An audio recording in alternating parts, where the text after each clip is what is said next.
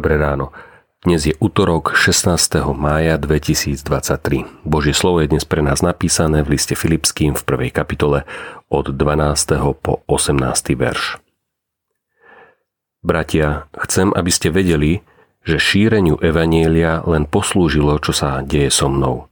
A to tým, že sa rozhlásilo po celej strážnici aj medzi všetkými ostatnými, že ma väznia pre Krista – a väčšina bratov v pánovi sa mojimi putami utvrdila v presvedčení a stala sa smelšími bezbázne hlásať slovo Božie.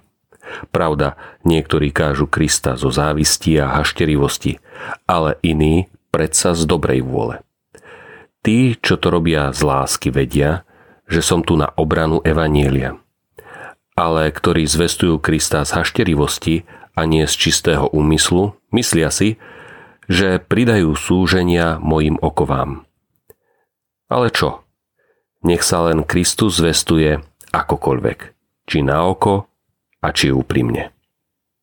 Súženie prospieva šíreniu Evanielia. List Filipským je známy slovom o radosti.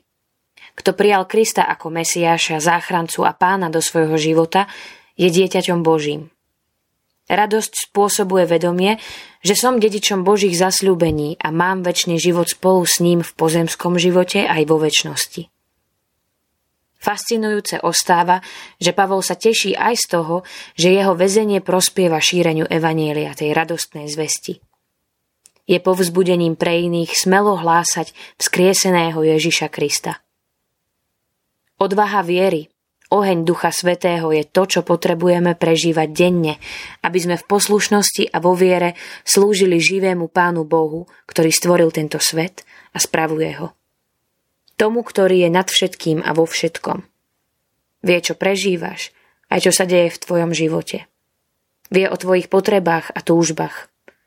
Je Bohom radosti a nádeje i v súžení. Žehnám ti radosť zo spásy a zo vzkrieseného Ježiša Krista, akú mal i Pavol.